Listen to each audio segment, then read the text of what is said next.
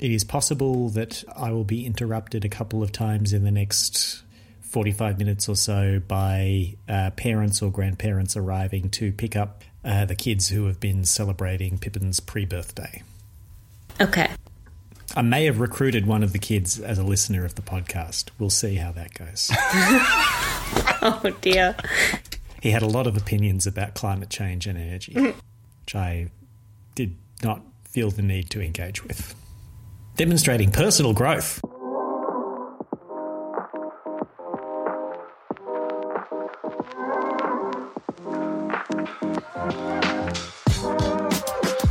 This is a Let Me Sum Up, your regular deep dive into recent reports on climate and energy. I'm Luke Menzel, recording today on the land of the Wurundjeri people of the Kulin Nation.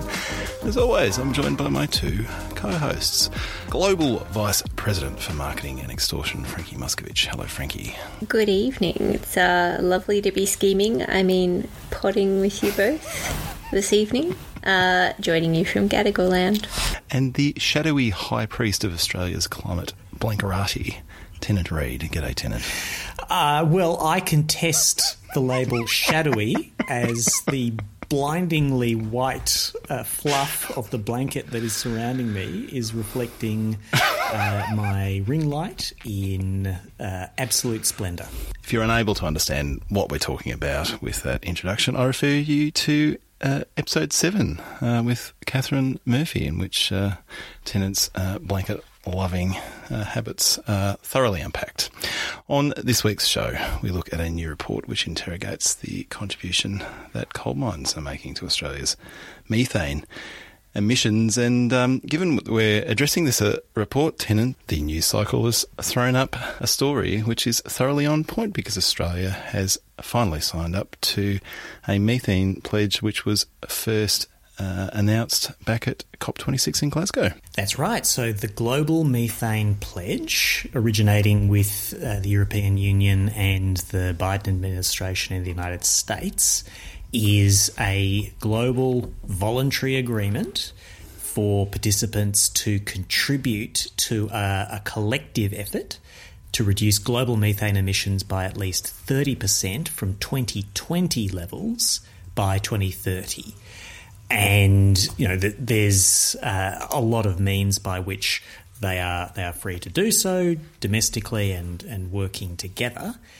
And it's a pretty big deal. Some of the biggest methane leakers in the world are not yet parties to this. Russia's uh, not showing a lot of interest, and I'm not sure if entreaties from Europe or the United States are going to be particularly persuasive to them at the moment. Carry a lot of weight just now. But a lot of others are. A, a number of uh, of Middle Eastern uh, economies that are, uh, are significant producers of natural gas uh, are, are participants.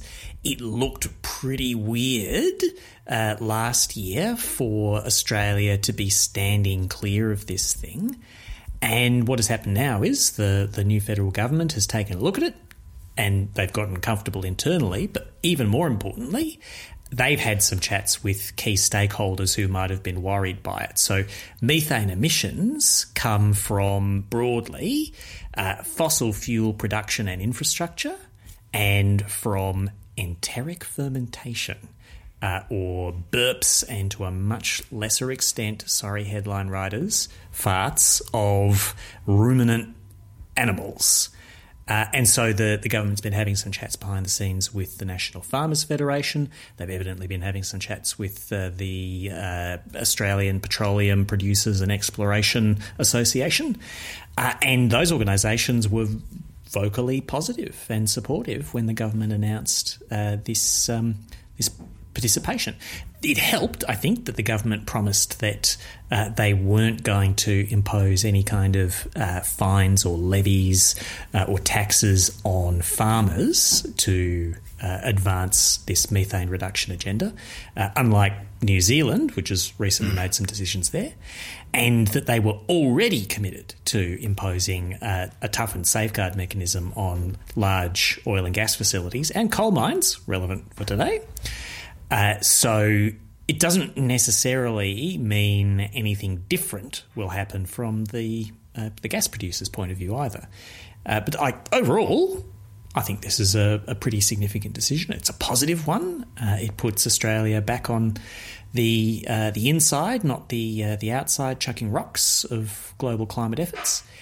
It is a voluntary agreement, uh, like actually all of the agreements really um, on mitigation, uh, but seems like a positive thing. I thought it was significant that uh, I think Chris Bowen like sort of emphasised the aspirationalness um, of the of the target and its voluntary nature. So I think this feels like a really good step to, you know, again like a, another positive sort of step back into the international community and consensus about what needs to be done.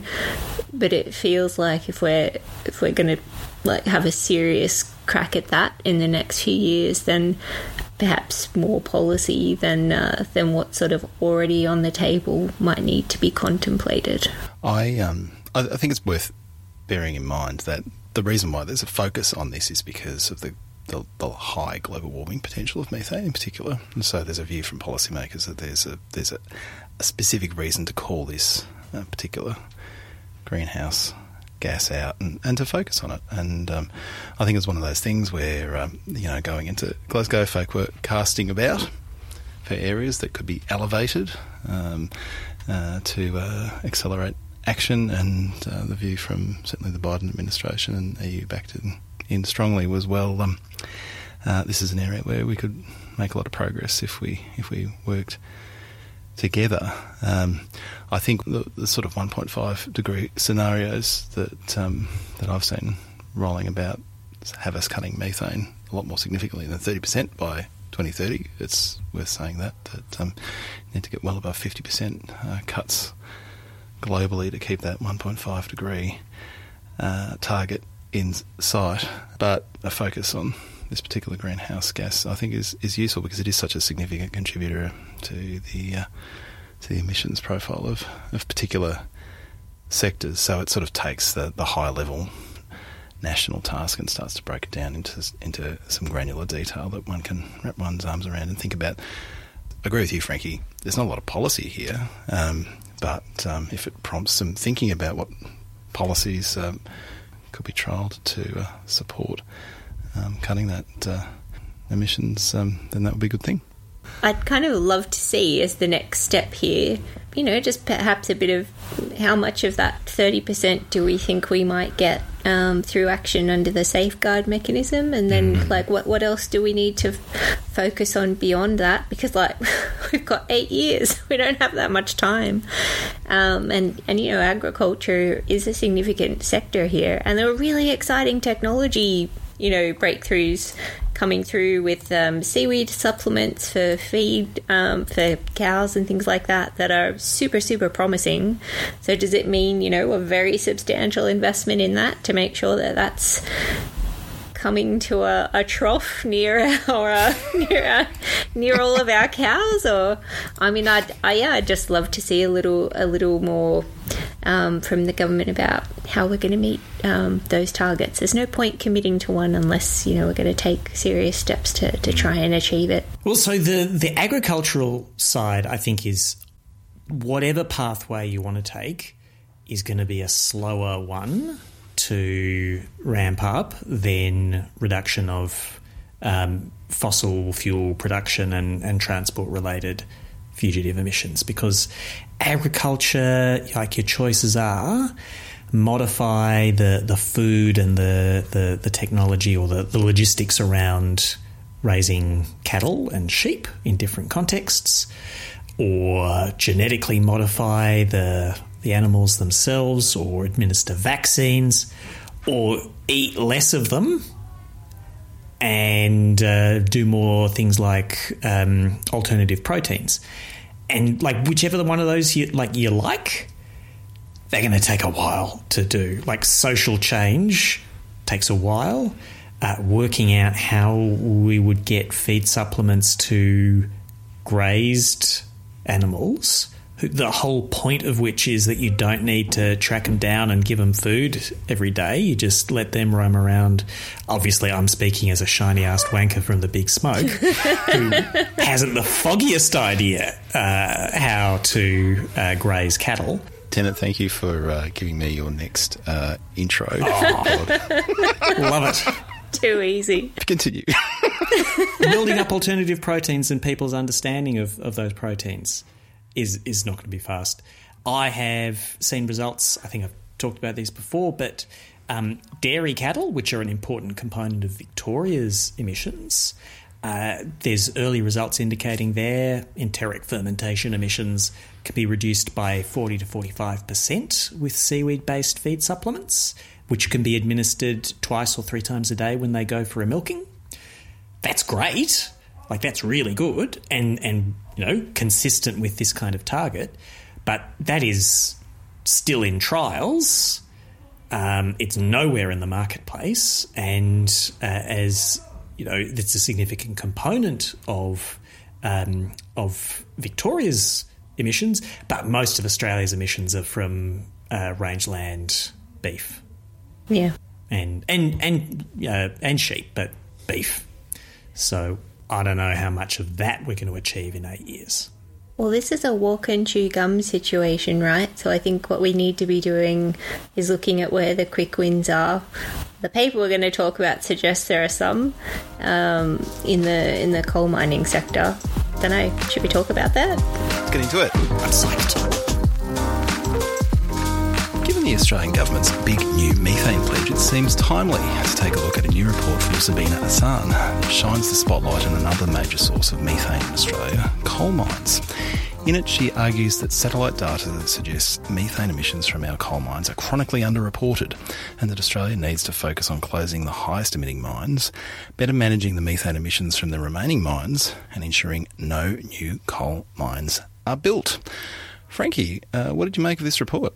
Big question. I don't I don't have my head in this space um, very often. So I found it interesting in that uh, it sort of, you know, put some numbers around um, the proportion of, you know, emissions that, that come from, you know, fugitive methane uh, out of coal mines. That's about five percent of Australia's total greenhouse gas emissions um, uh, based on the figures reported through the uh, N G E R scheme.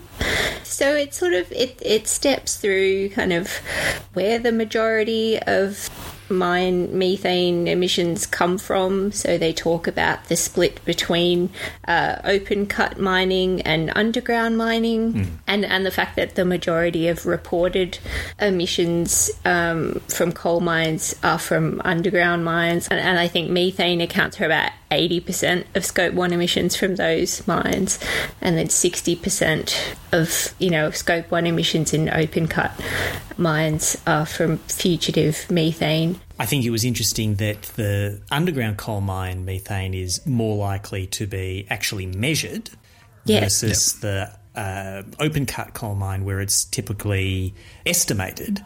Because in underground coal mines, methane is a very big hazard, and you want to uh, track it as opposed uh, as part of like filtering the air in the mines and keeping them from exploding.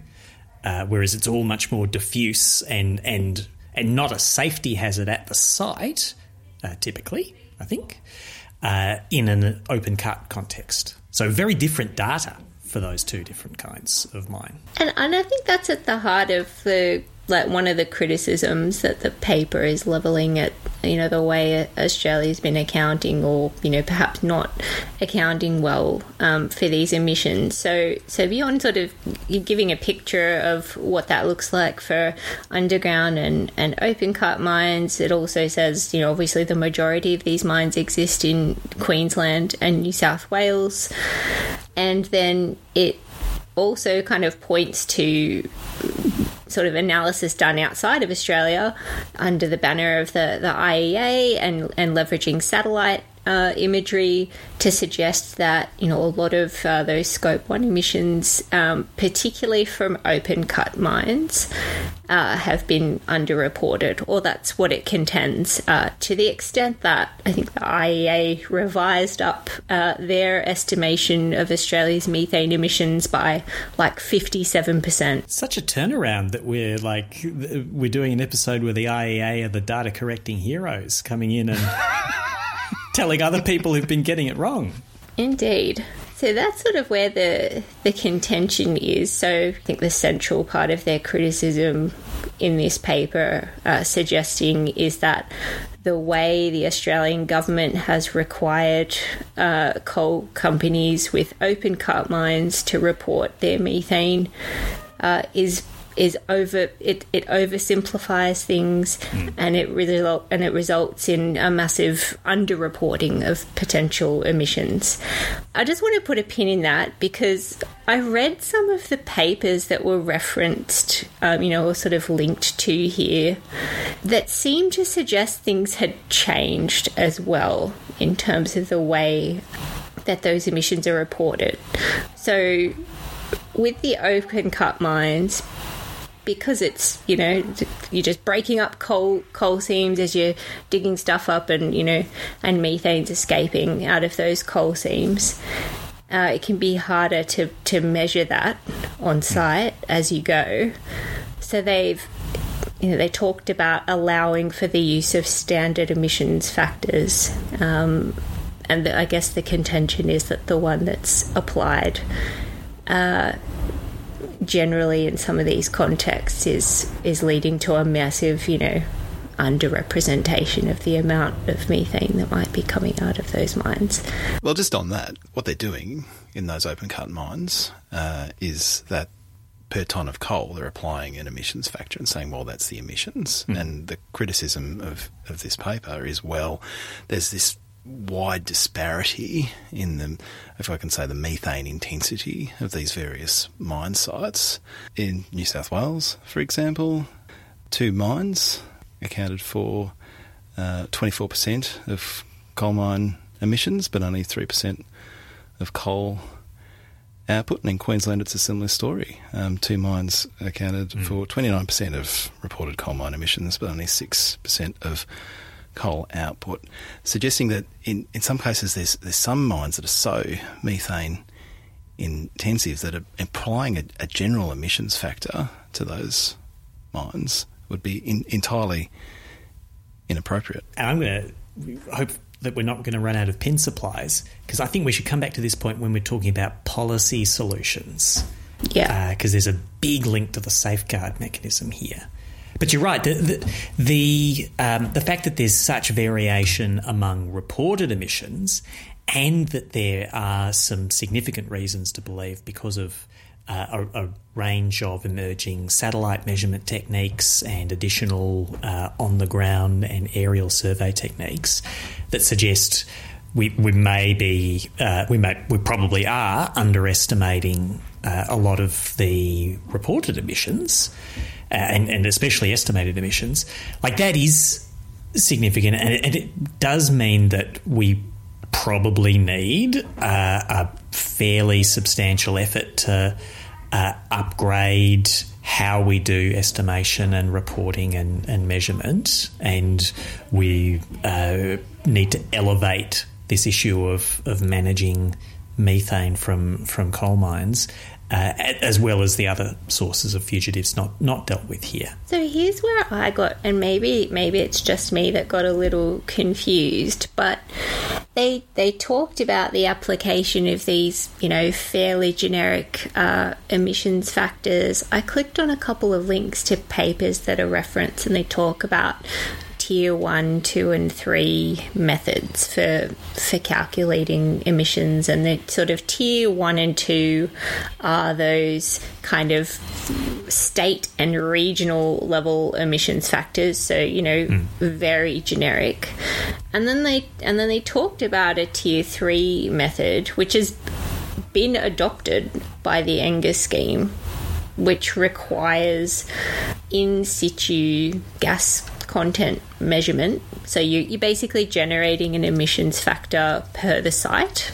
What I read was that's what's used now, where I think the claim around the limitations on these things come in is if you're operating in areas where there are really low gas volumes, so um, something below, I think it was like zero point five cubic meters a ton, those open pit mines can then use what's called a low gas zone default emissions factor, and I think that's where this comes in. But but on a kind of high level reading of this paper, I, you know, I, I think you could actually read it and assume that um, that entire mine sites are able to just apply these generic, like reasonably generic factors on a regional basis or whatever over. over all of the um, the methane, like the fugitive methane from open cut coals. And that, like that, that's not what I read um, when I clicked into the links. Like I think they're in specific circumstances. Perhaps the, you know, the overriding point here is that there is a huge amount of variation um, from coal seam to coal seam about the, the, the, the gassiness uh, of them, and it is sort of like very particular to specific mines. And then, then even it seems within mine sites you'll have some seams that are gassier than others. And so what I took away from this is we should be trying to work towards a situation where we're having measurement that's as accurate as possible by having, you know, frequent measurements done, certainly at a site level, but perhaps even more granular than that. Well, the, the promise of uh, satellite measurement is that uh, we will be able to get that kind of large-scale coverage. I think that there is a a tendency among people who are trying to make change in this space to present satellite data as like an, an, an unimpeachable corrective to the the scandalous underreporting of captured, complicit um, systems in place within Australia. And like the International Energy Agency says in the in the document that is uh, linked to uh, for the claim that Australia's underreporting uh, by more than half on coal mine methane emissions, the I E A say say that some of the limitations of of satellite reconnaissance of uh, methane plumes is that it's a lot easier to observe uh, equatorial regions, or it, it's it's much harder to observe extreme northern latitudes. It's hard to observe places that are frequently cloudy. Uh, it's easiest to observe places like the Middle East and uh, I, I would guess northern Australia. Um, so, and there are disagreements between different measurement uh, approaches. So, like my take on that is, this is an exciting frontier. There's a lot of scope to improve what we're doing, uh, but I think we're, we're going to need a while for it to shake out. Uh, and in that um, that period of improvement, we're, we're probably not going to be able to just like grab one figure because we like it and say, and this proves that you, sir, are a rogue. Okay, so if they hadn't used that very thing as the premise and starting point of the paper, um, I wouldn't have an issue with um, what they've included in their recommendations around this, because like, actually what they say further on is more sensible, which is that you want to be complement, you want to be taking a top-down and bottom-up approach where you've got the fancy satellite data, uh, but you're also kind of validating that with bottom-up uh, measurements, you know, at the site. And presumably, over time, you can calibrate those things. Um, and so, like, that's a sensible thing to say in the paper. It's weird that they start by saying, we've massively, you know, overestimated, you know, underestimated Australia's methane emissions because satellite data. So that's a potentially fatal flaw? Is that a fatal flaw of this paper? It doesn't help frame it up. It's a, I'd say it's a weakness more than a fatal flaw. Mm. And I've got another weakness, but also not a fatal flaw to bring up, which is global warming potential. For anybody uh, listening who is not a global warming potential nerd, global warming potential is a concept used to make it easier to compare the impacts that uh, different greenhouse gases have on accelerating climate change using a, a, a single handy number, so that you could say, you know, if you're if you are talking about a policy that Uh, cuts a bit of carbon dioxide and a bit of methane and a bit of sulfur hexafluoride, like what has that achieved in total, and how does that compare to a different policy that cuts a different mix of those gases? It's a really, really useful concept for policymakers, but like as is often the case, I think, when policymakers demand something from scientists or technical specialists, there's like a whole set of sagas beneath the number, and the policymakers just forget all about those sagas when they get the number, because the number is very useful. Mm. And so one of the sagas is, are you comparing all these gases based on their effects over the long term or the short term or something different to that? And most policy commitments are made in terms of measuring global warming potential over a hundred-year period, but a lot of people who want to do something about methane tend to use a much shorter period. In this case, the authors lay the stress on global warming potential over twenty years. And the reason they do that is because methane is really powerful and effective in um, blocking infrared uh, while it's in the atmosphere, but it's only in the atmosphere for about twelve years or so before it breaks down to carbon dioxide and water. And so on a twenty-year time frame, methane's eighty plus times as powerful as carbon dioxide, but over a hundred-year time frame, it's only, what, thirty-four times as powerful?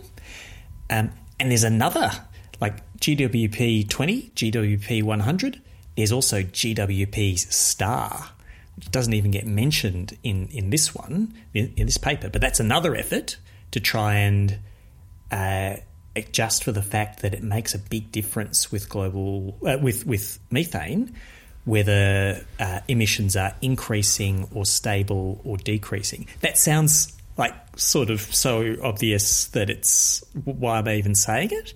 But it makes a really big difference for methane because it breaks down. And so carbon dioxide accumulates in the atmosphere. If you keep emitting any, uh, it will keep accumulating in the atmosphere in human terms more or less forever, uh, whereas methane will will break down after a period. So if your methane emissions are constant, global atmospheric concentrations will not increase after a period. Uh, whereas if you continue to uh, to emit more and more and more methane at a, at a higher and higher rate, then then that impact will increase. So G W P star tries to take account of that and give a sense of like the importance of the trajectory. All of which is to say, none of that complexity really makes its way into this paper. This paper uses G W P twenty because it produces big numbers that make methane sound extra bad. And they, they have, they've got a little little asterisk around, well, you could do a hundred as well, and it's still bad.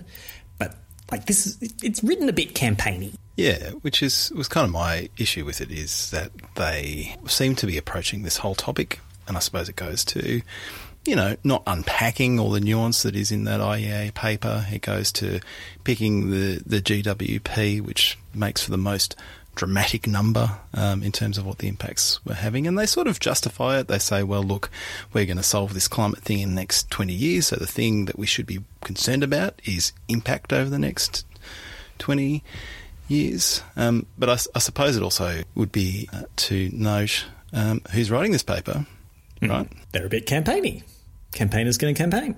Doctor Sabina Assan works for Ember, um, who describe themselves as an independent energy think tank that uses data-driven insights to shift the world from coal to clean electricity. And I'll put my hand up, and I, I would, I am very happy to say that I think that's an excellent idea, and I'm glad this organisation exists. However, um, it, it is incumbent on us as uh, a fair-minded critiquers of papers from, from uh, all... Uh, all directions and all ideologies to say, well, you know, it, it is from that perspective unsurprising that there's a lens that has clearly been applied to um, the data that they're drawing in, and they are they are looking to make a point. Mm. And their point is that Australia's a bit rubbish when it comes to coal. It could be doing a lot better, and there are really big impacts if it does better. Yeah, I think you can definitely critique them for the picking the metrics um, by which they want to uh, sort of focus their criticism through. But it is it would be fair to say, though, that they point out that there are probably some flaws in the way that fugitive emissions are reported from yeah. Australian coal mines, and like that absolutely needs to be addressed. I think that's fair. What I what I found a little frustrating then, because I was, you know, eagerly looking forward to reading how the recommendations would, would speak to, you know, like the, the, the very good point that they raised, particularly as it related to the accuracy of reporting around open cut mines, were that a lot of the strategies they talk about aren't really relevant uh, in that context, unless um, you take really the main point, I think, that this paper was trying to make, which is, well, we just need to get out of coal altogether and close all the existing mines and make sure they're flooded and not able to emit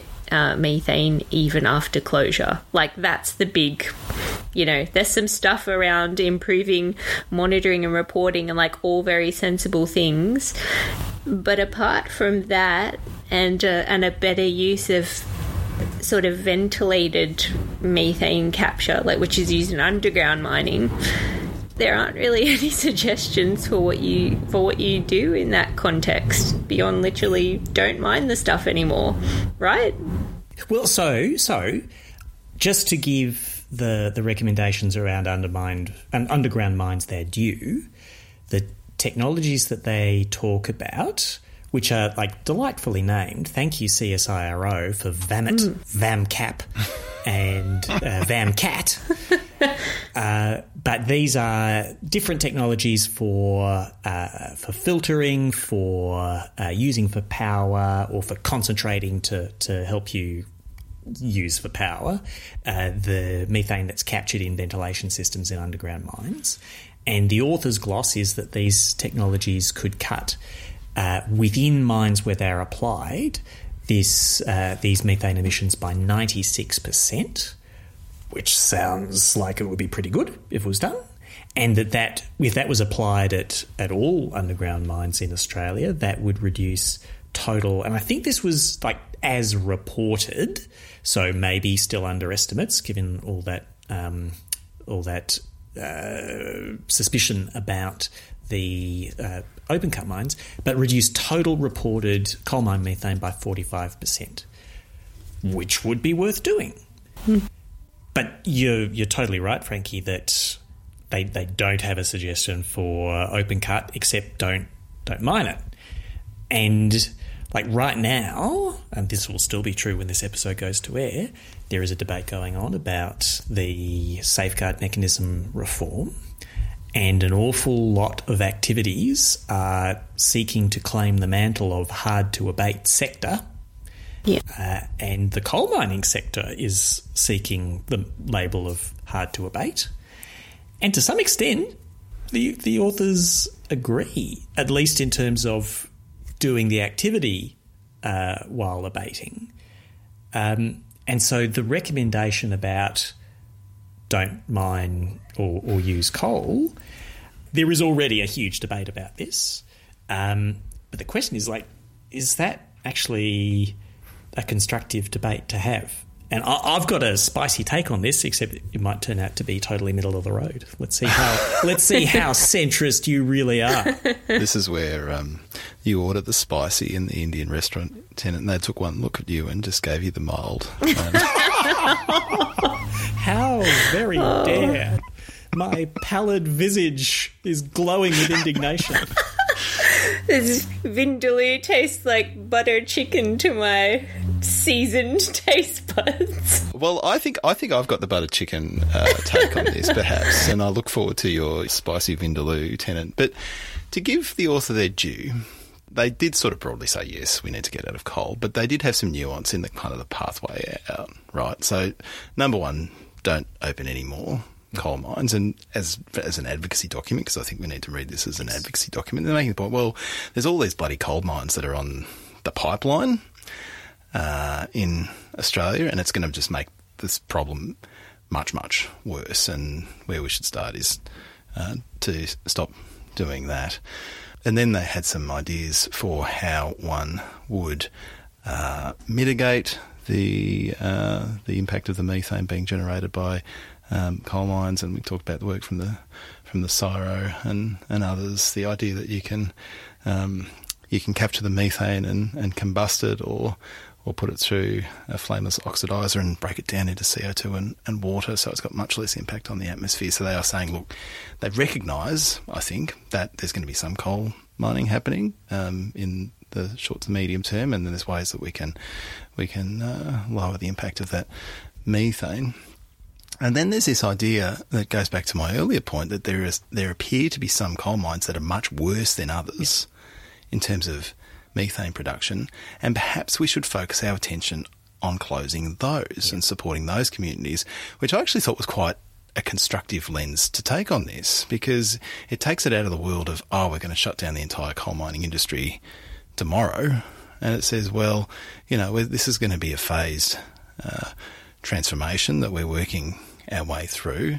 We're not going to do it all at once, and it makes sense to focus our attention on, on the areas that are going to have the biggest immediate impact. And that struck me as relatively sensible and brought a, brought a level of granularity to what is often like a, you know, a comic book death battle yeah. um, between the folk that are worried about climate change and the folk that are worried about regional jobs. So there's my There's my buttered chicken for you, Tennant. Give me the give me the vindaloo. It was mild and palatable. All right, so I, I think I think I'm going to give two takes: spice and like the anti-particle of alternate universe spice that will cancel each other out in a shower of gamma rays. for for coal mining emissions, like even if they are being underestimated. And they probably are. And even if you apply a let's focus just on the next twenty years, higher global warming potential uh, for methane, it's still the case that the combustion emissions of the coal when it's used, wherever it's used, are mm. vastly larger. Mm-hmm. And so, like, they're saying uh, we uh, we think... Uh, we're we're really emitting uh, at least seventy-something million tonnes of coal mine methane C O two equivalent. But those coal exports are producing probably more than a billion tonnes of C O two equivalent in the world where they're used. Um, so the big deal is use. And is use going to go down or isn't it? Now, there's a there's an argument here for supply constriction, and I don't think that that is a winner. Uh, I think the decisions that Japan and India and Korea and China and a lot of other places are making and are going to make about their own energy systems and how much coal they want to use are a very big deal. They are going in a positive direction. They've got, you know, there's, there's things that could be done to help, particularly low-income countries. South Africa's got a, a, a pioneering deal uh, with uh, the European Union and others to help finance the shutdown of coal-fired power stations. Leaning into that kind of thing could be a very positive thing. But if we just look at, like, what has been happening around the war in Ukraine, uh, so... Vladimir Putin, as a weapon of geopolitical aggression, is constraining fossil fuel supply to Europe. And if yep. he were not the dictator of his country and an authoritarian, like a lot of people in Russia would be saying, what are you doing? This is this is, you're ruining our markets. You're creating economic chaos internally. In, in Europe, it's not so popular either. Uh, and there's there's like there's a decent chance, more than a decent chance, that in the longer term this is going to come good in terms of global emissions. In the short term, constraining uh, one source of gas is leading to a massive hunger for other sources of gas and for coal over gas. And it's like it's, it's pretty dark in the in the near term. If somebody were going to try and do that, something like that in terms of volume and speed for climate-related reasons, in a democracy, I think they wouldn't last five minutes. Uh, I, I think it's it's just not a goer, and people should concentrate on not using coal because, like, it's awful, it's expensive, it's dirty. Uh, there are cheaper, better alternatives to using coal. That's a very positive agenda, and stuff is happening in Australia on that front pretty rapidly. Um, it's not the fault of these authors. I'm, I'm well, this author. I'm, I'm sure, you know, there's a there's a pace to when you can complete a paper and what can what you can adjust along the way. But a lot of stuff has changed since they evidently started drafting this paper. Um, but I think that like the the one big thing they want is like a voluntary Australian, we are going to, for global good reasons, not sell people coal. Oh, I think our political leaders are going to keep running a mile from it.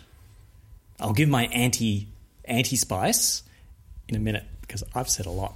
I'm on board with your spice. But are you then saying that we shouldn't worry about these methane emissions because, well, the...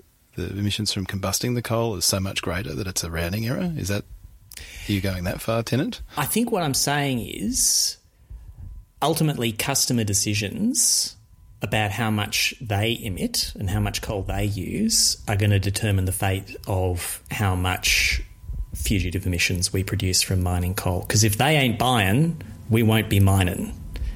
Um, but, but... I will go. I will go beyond this nihilistic. Uh, fate's out of our hands. Let's be blown on the wind.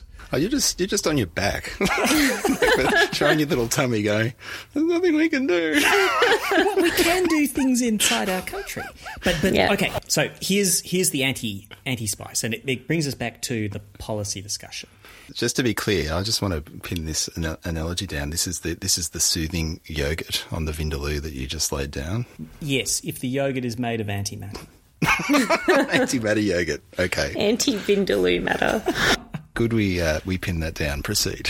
Bad physics, but maybe good metaphor. Possibly delicious. So we've got this debate at the moment about the safeguard mechanism.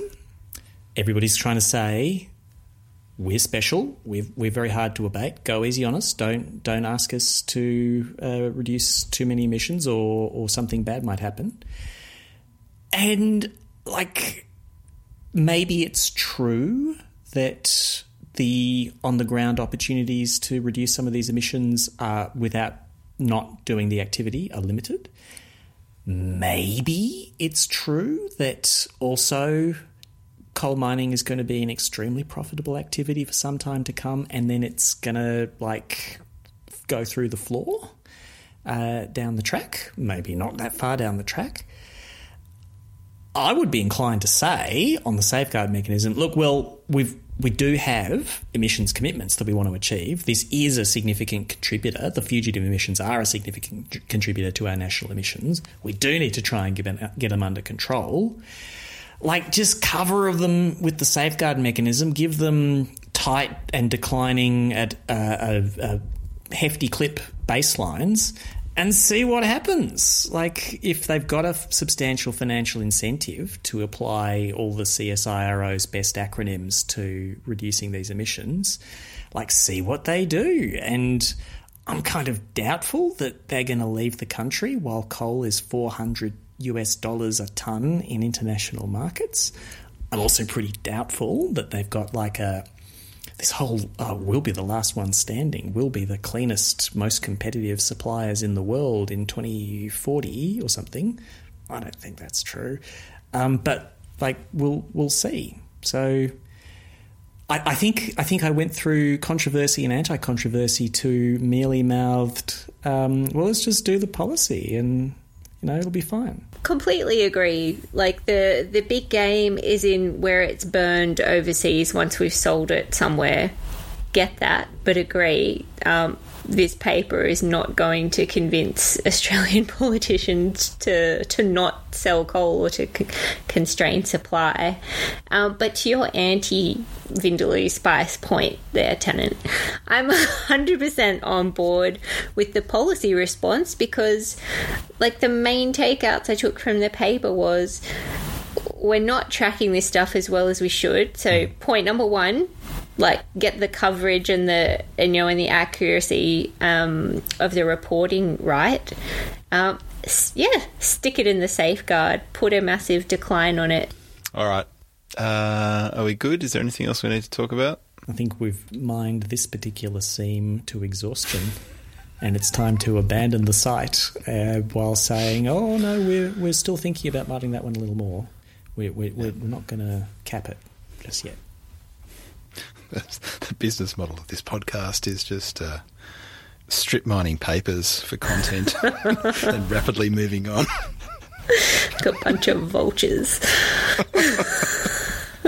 Picked over the carcass of this one. Time to move on. Picked its bones clean. It's very satisfying at the end, like a good feed. Oh, God. Please edit that out. I've just guaranteed that's going into an outro. Frankie Muscovich, apex predator of the paper ecosystem. Right, as always, we close out the show with one more thing in which we all share something that is currently captivating our attention. Frankie, what have you got? Well, I've been wallowing uh, in the trough, uh, not Not with the seaweed um, supplement for the cattle, but but but just in the you know in the depths of climate despair a little bit this week, because I clocked the release of UNEP's uh, Emissions Gap Report. So they've been doing this annually for about the last thirteen, fourteen years, where they provide an overview of the difference between where emissions are predicted. Uh, sort of project, projected to be or predicted to be, sorry, by twenty thirty, and where they should be to avoid the, the worst impacts of climate change. And what they have to say in this year's report is that, uh, you know, updated pledges since COP twenty-six uh, held last year in Glasgow have made a, a negligible difference to, to where predicted twenty thirty emissions are going to be. And they also say that the policies that are currently in place um, through those national pledges uh, have us on track um, to a two point eight degree temperature rise by the end of the century. So that's really not great. The report also says that if we have implementation of all the, the current pledges, uh, that that'd reduce it to two point four to two point six, but we're still, you know, well beyond uh, a two degree scenario, and, and certainly no chance of a one point five, uh, which which is sort of the the way that this report is, was sort of promoted in the media.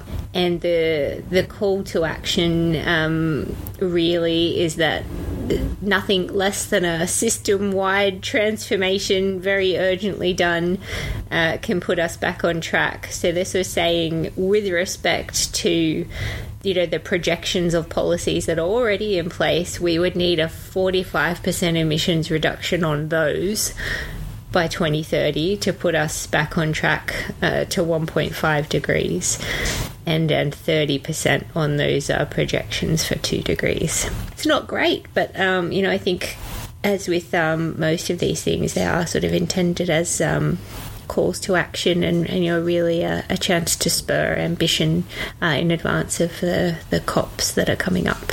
Which we'll, we'll really need to see um, how more ambition goes at COP twenty-seven, because in the year since COP twenty-six, which concluded with a, a call for all nations to further upgrade their pledges uh, over the coming year, not a lot of economies have answered that call. Australia did, but that was really catch up to the, the lifting of ambition that every, nearly everybody else did prior to COP twenty-six. I would say some major economies have done some pretty impressive stuff in terms of adding substance to their commitments. The U S Inflation Reduction Act is a genuinely very big deal in a way that, as we've previously covered in discussing learning rates, probably isn't adequately reflected in the kinds of uh, integrated assessment models that are used to extrapolate the impact of uh, national emissions pledges. And the European Union is doing a lot to uh, undergird their, their targets and to accelerate them. But at the same time, like clearly a lot more is going to be needed, both in terms of ambition and substance. Uh, or one point five, even with overshoot, maybe a concept we should spend some more time on in a in a future episode, will not be achievable this millennium. Yeah, I think the the relative lack of uh, ratcheting up of ambition in the last year or so is to some degree a symptom of the fact that there was such a focus on everybody ratcheting up their ambitions in the lead up to COP twenty-six. Yeah. Um, mm. And so it sort of captured and, in some cases, brought forward announcements so that countries were in a position to get, go into that important meeting of Glasgow saying, yep, we're stepping up. Um, and there's almost a little bit of a, a dearth of uh, additional commitments as a result. The, uh, the other thing I wanted to say about the Emissions Gap Report twenty twenty-two was the very striking front cover, Uh, which yes. attempted to uh, represent graphically the, the position uh, we we uh, are in as a civilisation. Um, the vast bulk of the, the cover um, is a very dirty sort of cloud of of emissions. Um, a, a window uh, is closing in the centre of the the page. Um, there's a, there's a sliver of a. of a happy green field and a and a, a blue lake and some flowers and a wind turbine that one can just see uh, through that window. Um, uh, alas, the uh, the pathway to the window is a ladder with uh, most of the rungs missing or broken.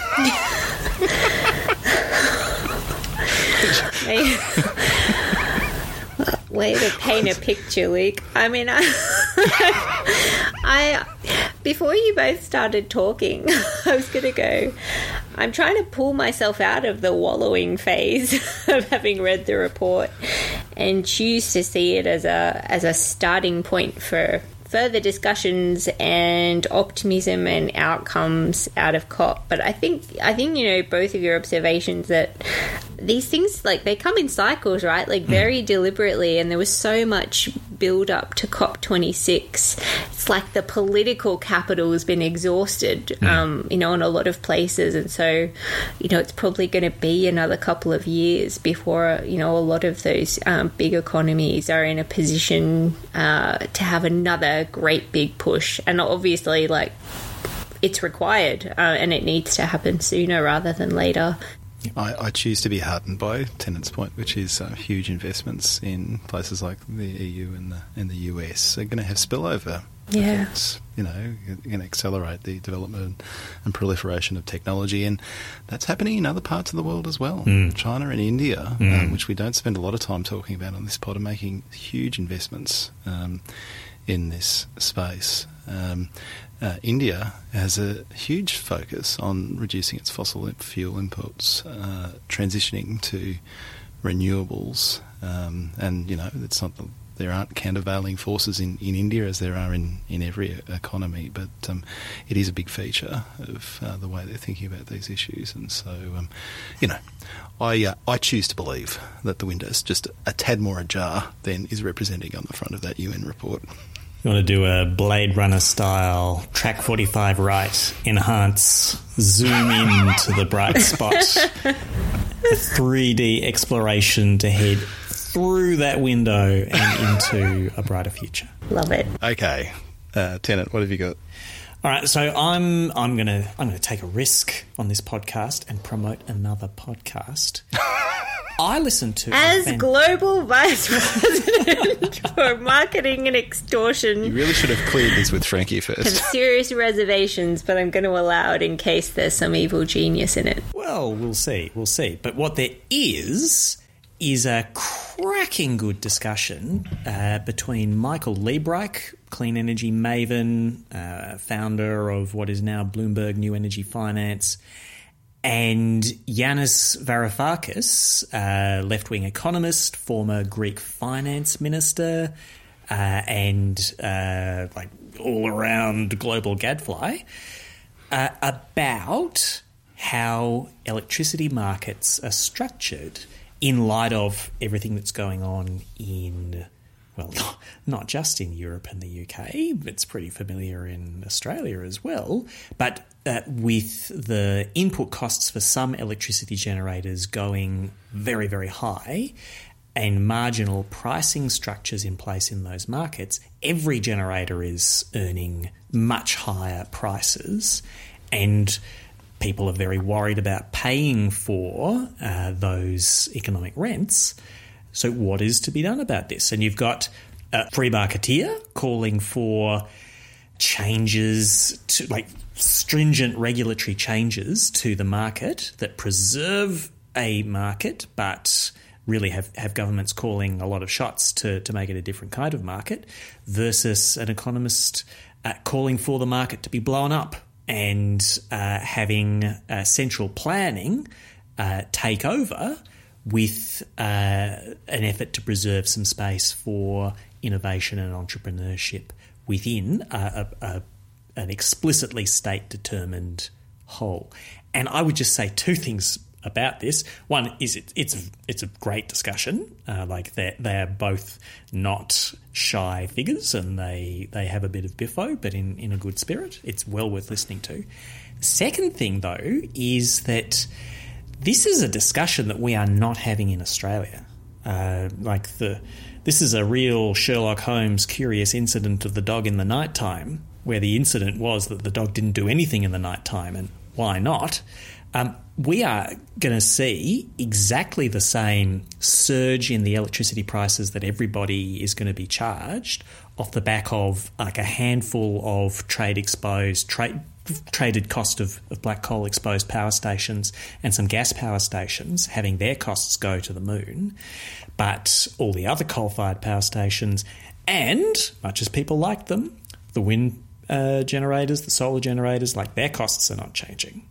So are we going to change how our market works? Are we going to have more debates about not just little toe-in-the-water uh, investment vehicles, state electricity commissions, but complete takeovers? Like, I don't know. I, I think we should have a discussion, uh, but so far we're not. I vote one for uh, energy market governance reform, but I'm coming at it from a demand side, getting a look in. in and amongst everything that you're saying, Tennant. I think that would be great. But I do note the net result of all the chat and the jostling among energy stakeholders in the last few years on N E M reform has been that formal stasis has prevailed in a lot of respects. Um, like, even... people who want change in the energy system have wound up arguing against changes in the energy market rules.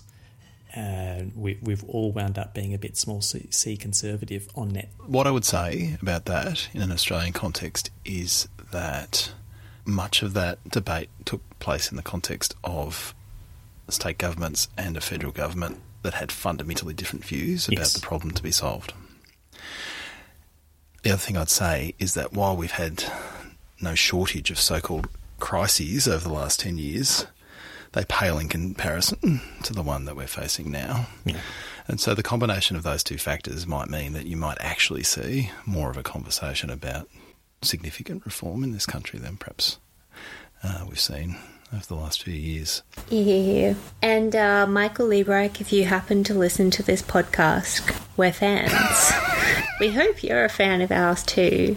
Please consider giving us a plug. Too bold? Nah. Well, the last time you did that, Frankie, it was, uh, I believe, Mufaru, and she turned up two episodes later. Totally. You just uh, ma- manifest uh, luminaries. Listeners, stay tuned. Oh, no. I think we might have set expectations a little high just then. Do not read anything into this, dear listeners, just yet. Hey, um, my one more thing uh, is is also a bit navel-gazy, which is that I, I form the view that we, we, we, we refer to our gentle listeners, we refer to our um, our dear listeners. I think we need a name for the cohort of audience members uh, that uh, listen uh, so faithfully to the, the pod uh, every fortnight. I, I came to this conclusion because someone, and I've been trying to scroll through my, my Twitter to find out who it was, and I haven't actually pinned it down yet. I will, I'll try to remedy that um, at some point. But someone actually used the phrase summer opera. Summer opera. Yes, I knew you were going to say that. Oh, so good. So, so I want good. to submit to you, and, and there's been no preparation for this conversation, to, to Frankie and Tennant, um, my... My proposal is that we refer to our dear listeners as summer operas. Uh, I was interested in your thoughts on that. How could I say no? It's like it's uh, it's delightful. It's longer than saying "let me sum up," which uh, in it's very much in keeping with with our decompressed style of uh, paper storytelling. In our one hour, forty-five minute podcasts. We're the lost of uh, paper podcasts. So let's lean in. Go for it. All right. Summer operas. There you go. Uh, you have a collective noun, and we uh, promise to refer to you as such henceforth. Um, well, that brings our uh, One More Thing segment to a close. Uh, but we have one more segment to go, Frankie. Sugar and spice, and uh, we had the sugar from Reid last week, so uh, this week uh, we're looking forward to the spice from from Muscovich. Coming in hot off the back of the Vindaloo spiced conversation we had before. Oh, summer uppers. Do you do you struggle to get to sleep at night?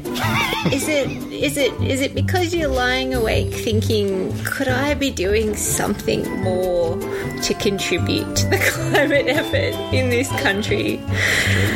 I'll have you know, I sleep very well at night, and and it's not because I've got a one-year-old that utterly exhausts me during the days. Oh no, it's not that.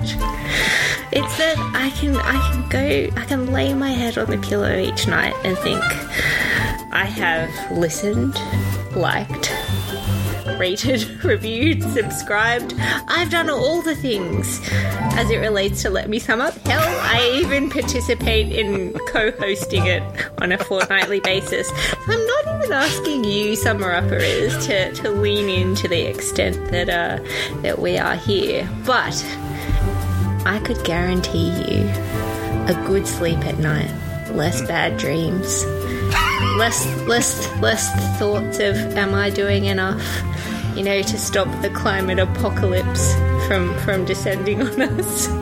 All you have to do, dear summer uppers, oh, I'm really loving that. It really rolls off the tongue. Uh, all you have to do is like, subscribe, rate and review this podcast. Do it. Do it now. And you can look forward to a warm, comfortable night's sleep. That's my spice. Okay. I like it. Spicy enough? I think it was a little on the positive side. I feel like you're encroaching into my territory because... Too positive? You raised the dark thoughts of, of sleepless nights, but you brought them home to uh, the, the, the wonderful sunlit uplands that await them if they do the right thing by themselves and their family. I feel like you've uh, identified an issue, um, but you've also identified a, a positive pathway forward. Okay, next time I get spice, I'm, I'm going to wallow in the depths of whatever negativity. All right, that's fine. I mean, my natural inclination is to do this, but I felt like with the with the one more thing I'd brought to you all, I was already doing half the job there, wasn't I? So that's okay. I can plumb these depths. That's our show for today. Uh, we're all on Twitter. Frankie is at... Frankie Muscovich. Tennant is at... Tennant Reid. My handle is at Luke Menzel. And um, our email address is uh, mailbag at letmeSumUp.net. Tennant, what should people send to that email address? They should send us papers that they think we might and summer upperers might find of interest. We have a great big pile of them and we always want more. And uh, we have a significant back catalogue of episodes these days, Muscovich. Uh, where should our listeners go to find them? You could direct your browsers towards let me sum up dot net, and there's a veritable feast. Excellent. All right. Well, uh, for Frankie Muscovich and Tennant Reid, I'm Mick Mansell. Thanks for listening, and we'll talk to you again soon. There you go. Ta-da. In the can. Nice. We're sorted till COP. That's good. Till partway through COP. Hurrah.